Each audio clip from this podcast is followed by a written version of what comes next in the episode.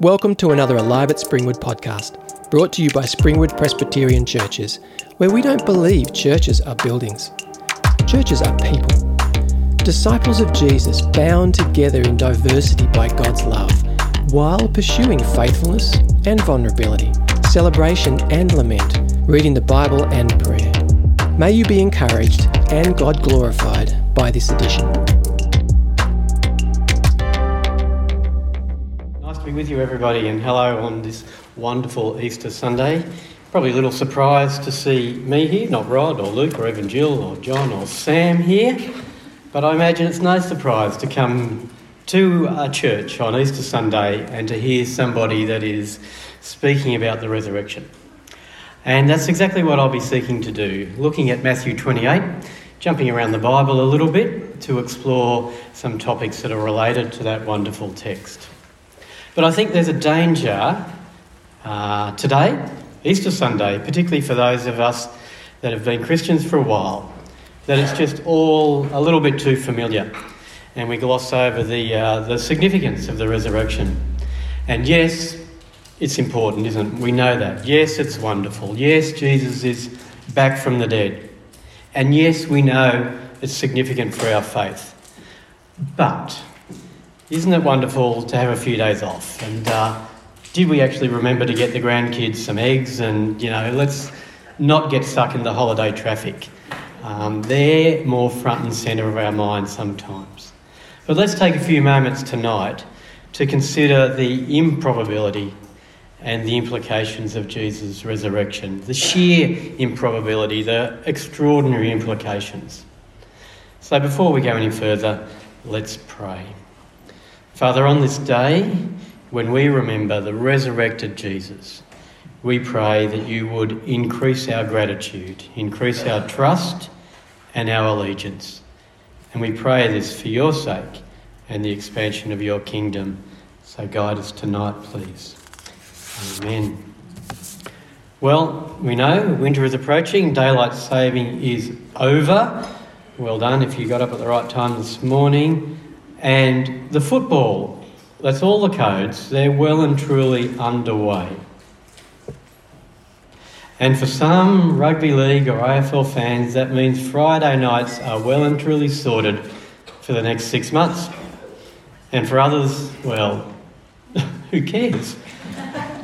But look, I'm grateful to the marketing folk working for the NRL. They've come up with their 2021 slogan. There it is.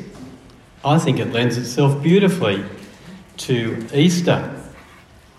The angle they take in their promotions is to show footage of players possibly plucking the ball out of the air, tackling speedy wingers, scoring really unlikely tries. But here it is. Defy impossible. And Rod's not here, but he may disagree, and don't know, maybe some others.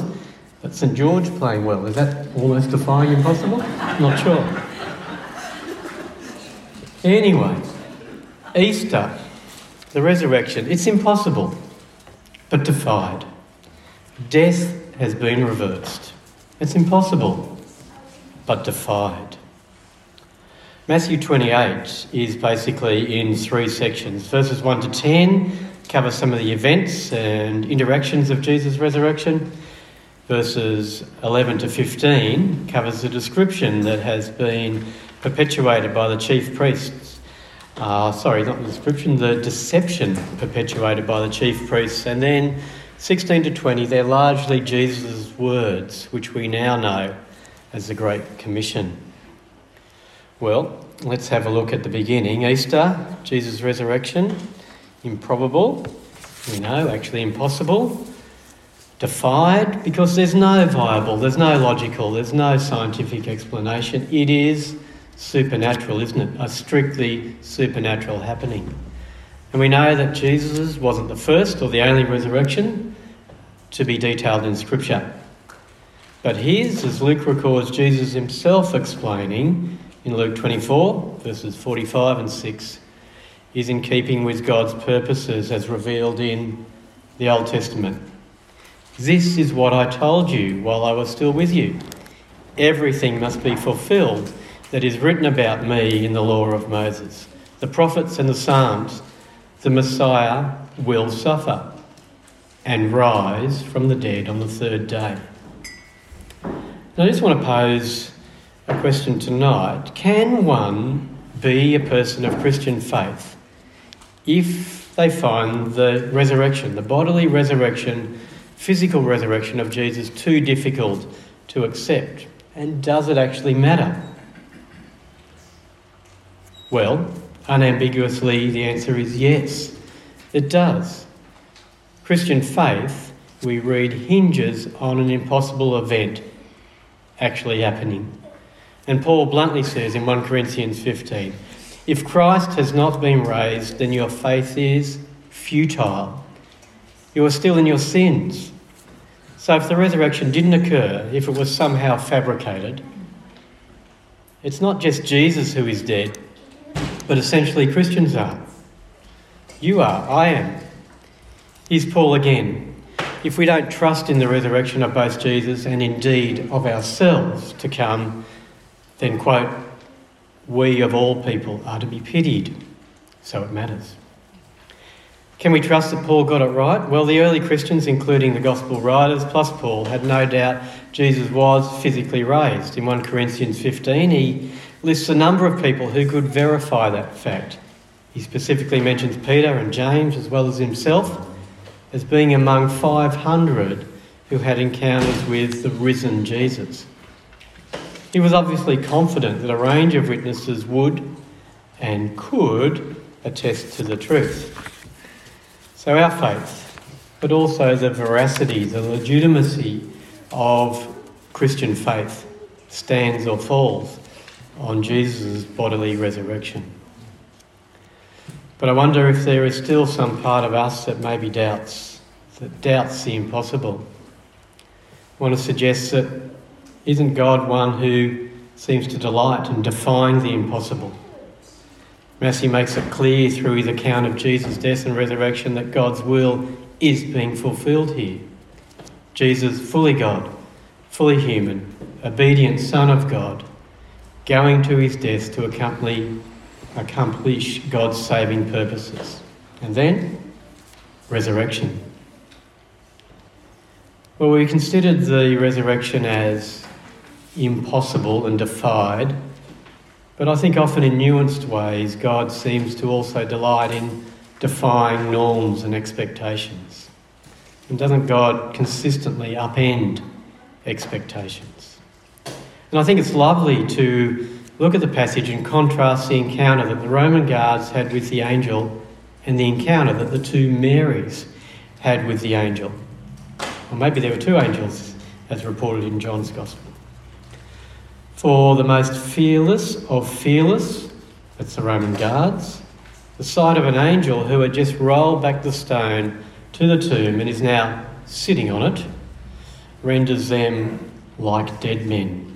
But contrast this with what's described in the next couple of verses.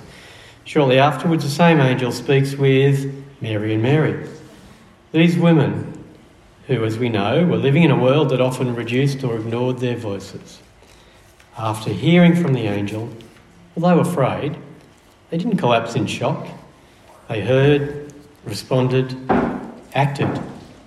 They were filled with joy and they ran to share the extraordinary news, and then came face to face with the risen Jesus. That's quite a contrast. But I wonder what may be some of the implications for the resurrection. And I know, yes, that having the facts right and your doctrine correct is important. But how does it inform how we live? Here's a quote from John Piper. "Nothing you will touch or feel or think today is apart from Christ." What can this mean but deep humility before such an all-encompassing, all-sustaining, all-governing person, and since he loves us, bring about absolute confidence. So reflect on that, please, for a moment. Whatever is going on in our lives, in affairs of state around the world, whether it's joyous or tragic, well, Jesus is across them, Lord and Sovereign. So I think the resurrection emboldens our confidence that God has the capacity also to put things right. The English writer, the former bishop, N.T. Wright, suggests that God's work in dealing with injustice hinges on the resurrection. He says justice is creation restored. The resurrection doesn't bring us back to the Garden of Eden, although Jesus' meeting with Mary Magdalene in the garden does have some distant echoes of that. But he says it does introduce us to a whole new world, a world in which death itself shall be no more, a world in which a new kind of justice has triumphed. And so, even in this messy, this frequently painful, damaged and unfair world, we can trust Jesus, but deeply trust. I think we can live with some confidence and even a degree of audacity, daring to be countercultural. And why? Well, the impossible has been defied. Jesus is risen, and risen working to make things right, and he is fully in control. A little look at verses 11 to 15, noteworthy, I think, as they detail the lengths that the Jewish religious leaders were prepared to go to in trying to deny the resurrection. Lies fabricated, disseminated, bribes given to soldiers. Story perpetuated, Jesus' disciples stole his body from in front of sleeping soldiers. Now, never mind that Matthew tells us at the end of chapter 27 that Pilate himself had ordered that the tomb be tightly secured. Now, the stone's large, and for the guards to neglect Pilate's orders, well, that would only normally cost them their life. And the chief priests, they knew the impossible had occurred, and they sensed the enormous implications. Well, perhaps not fully. Perhaps they didn't at the time grasp that close on 2,000 years later there'd be billions of people professing faith in the one they had just executed. And perhaps they couldn't quite grasp the incomprehensible impact that Jesus and his people would have on the world. But they knew enough to be fearful for their power and authority. And I want to suggest in lots of ways maybe how little things change. Now, 2021, we don't have to look far to see examples of the misuse of power, be they in spheres of politics or business or the church, but if we're honest, also in community groups, in families. And we can see through press conferences, public apologies, we can see through spin, biased media. We can see those in power are sometimes fearful that it's going to be taken away. And unfortunately, too often, we see lies, misinformation, fake news, cover-ups, corruption, straight out of the first century in the chief priest playbook. So what do we make of this? Well, John 8:32, the truth will set you free. Jesus tells his disciples, hold on to my teaching, he says. But I think first we must recognise who he is, recognise the resurrected Jesus, the risen Jesus, and reject lies, embrace truth, even if to most the truth seems impossible. And Jesus, when telling what we know now as the parable of the tenants and alluding to his death, he quotes from Psalm 118. The stone the builders rejected is now the capstone, or sometimes we know it as the cornerstone. So remember N.T. Wright's observation. Nothing you will touch or feel or think today is apart from Christ.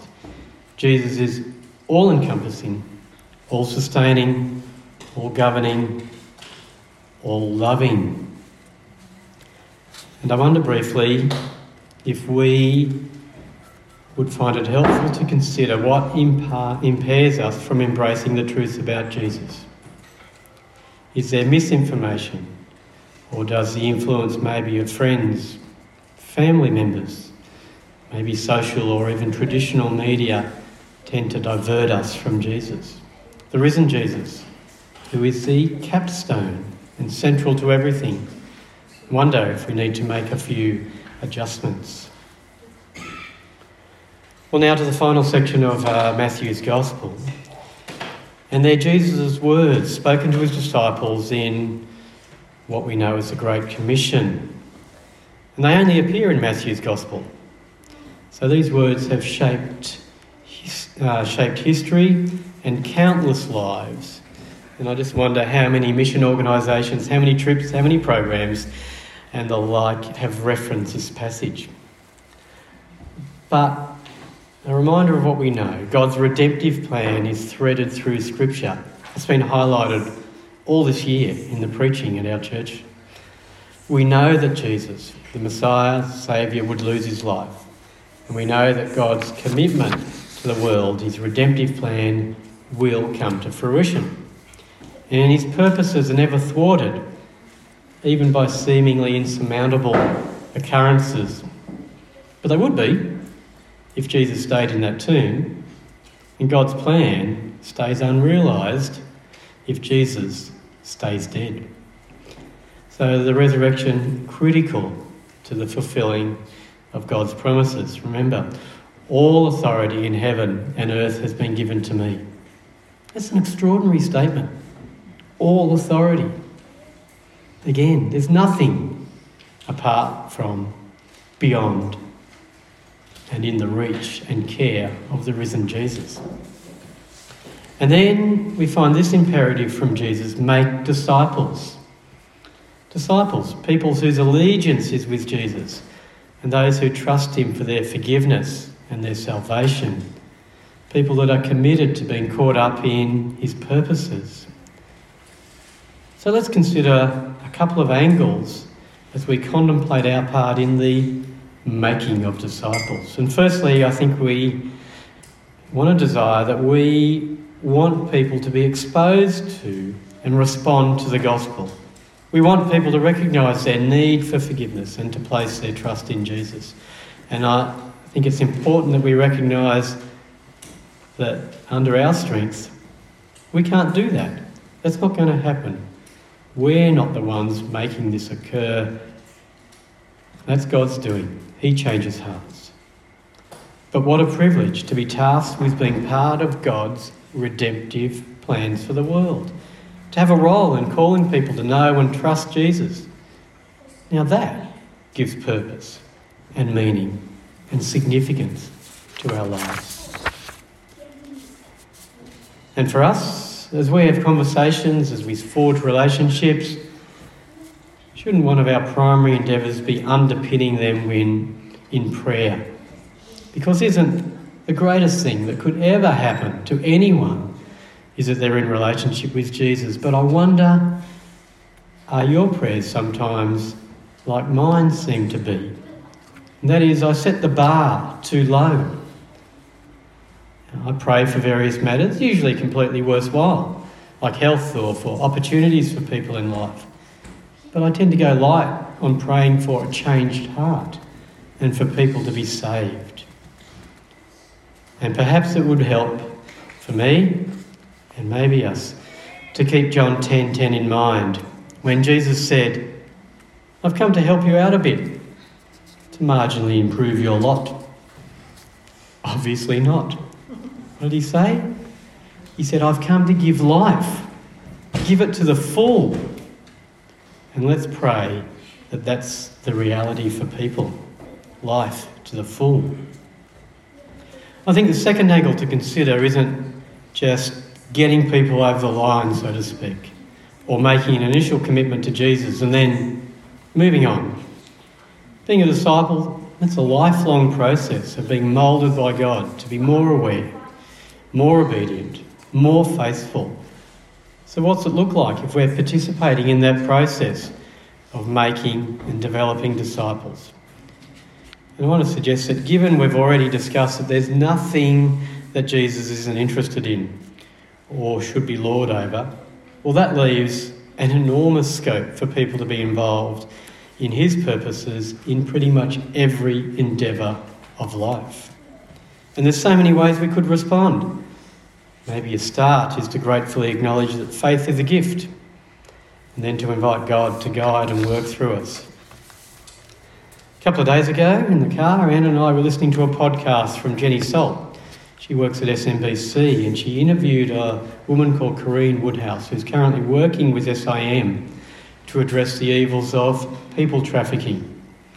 And she asked how people could respond, and Corrine responded with words that I think can be applied to a whole range of situations. And she simply said, ask God what he would have you think and feel, and then how he would have you respond in a particular situation. And isn't there a huge range of issues for us to do just that in? And we constantly require God's wisdom. And tonight's not the time to go into any detail, but we know that gross injustices happen and are happening locally, internationally. We know there's systemic disadvantage for many. We know our environment is being degraded, and the voiceless are often the first to suffer. We know the fabric, the bedrock of society, is being buffeted. And does God care? And can he act? Yes, absolutely yes. If you were fortunate enough to be here on Friday in the Stone Church and heard Rod speak, and you want another way of considering that question, then bring to mind the obedience, the love and power shown by Jesus in the Garden of Gethsemane. So let me ask, has, or maybe is, God calling you to be a voice or have a presence as a disciple in a particular field and point to his kingdom? And if so, fantastic. That's great.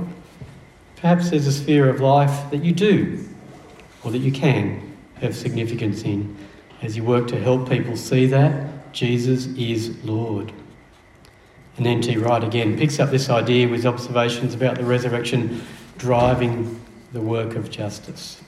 The risen Jesus has won the victory over injustice and now sends his followers to work on the multiple projects of the new creation, restorative, healing, life-giving projects. And doesn't every facet of our world need godly, active people contributing? I think another significant facet of being a disciple is the importance of community. Because going it alone, I find, is overwhelming, is exhausting. So it goes without saying, Christian community is important to me. And where do I have a conversation about what really matters to me, or how I'm really going, or what spurs me on? Well, it's less likely to be with family and neighbours. It's more likely to be with you, or Christian friends from other churches, or those involved with TIA, or the like. And as we know, numerous initiatives run through this church that all contribute to making and growing disciples. Bible study groups, open church, playgroup, under the cedar, chats at the Ori, for example. And what's in common? All require community. And contemplating the role of the church, community and discipleship, and engaging actively in God's purposes caused me to remember an address that I heard years ago from Chris Marshall. Chris is a theologian from New Zealand, but the gist of it has stayed with me. And he was discussing the Beatitudes. You know them. Blessed are the poor in spirit, those who mourn, etc. I think I had previously viewed them as some sort of checklist. I was thinking, was I being meek? Was I showing mercy? Acting as a peacemaker, etc. But Chris was emphasising the corporate nature of faith, the importance of community in the church, and he said, as an individual, it's impossible to tick off so-called compliance with all the Beatitudes, but he suggested in Christian community, he thought it was realistic that at any given time, they each were being taken seriously and outworked. And as I consider our church, for example, yes, I know that among us, there's mercy being shown. There's efforts in peacemaking. There are those who do face persecution standing up for what's right. and several of us do mourn, but do receive comfort. And that's just a start. So community, critical for our development as disciples. God's redemptive purposes, which we've discussed, we're fortunate to be included in. Well, they gathered pace with the coming of Jesus and obviously continued with his earthly ministry. But it may have seemed that following his death and resurrection and ascension, that the mission, redemptive mission, had to continue without Jesus. But no, that's not the reality. And surely, I am with you always to the very end of the age, Jesus said. The final words in Matthew 28. It's the impossible is defied. He's risen, and death doesn't divert God's purposes. In some ways, thanks to the resurrection, it's really just the beginning. Throughout last year, courtesy of a bit of study at SMBC, I enjoyed the opportunity to delve into Acts and Revelation, and for me one of the really big takeaways was an increased appreciation that the risen Jesus is highly active. Still, he is directing still the events of history, the events of life. And through Acts and Revelation, particularly his letters to the seven churches, it's very clearly apparent that Jesus, the risen Jesus, is continuing to outwork God's purposes. And as we draw to a close, let me suggest we know that being a person of faith doesn't solve all problems, doesn't fix all relationships, doesn't mend all hurts and right all wrongs, but we have the priceless opportunity to partner with God and with each other, and to live with reassurance and confidence, confidence that Jesus is risen, that he is Lord and God, and he is in the process of working out all his promises and good purposes. The resurrection guarantees that. The impossible, it's been defied, and it's right to have hope. And I'll conclude by reflecting on hope, and drawing on some beautiful comments from the writer of Hebrews in chapter 6.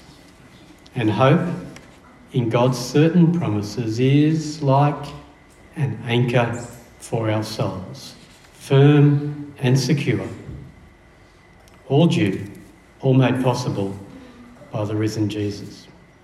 Because the impossible has been defied. Have the audacity today to hope. But a sure hope. We have an anchor for our souls. The foundations are secure. We can live well. We can dream. Jesus is risen, and our hope is secure.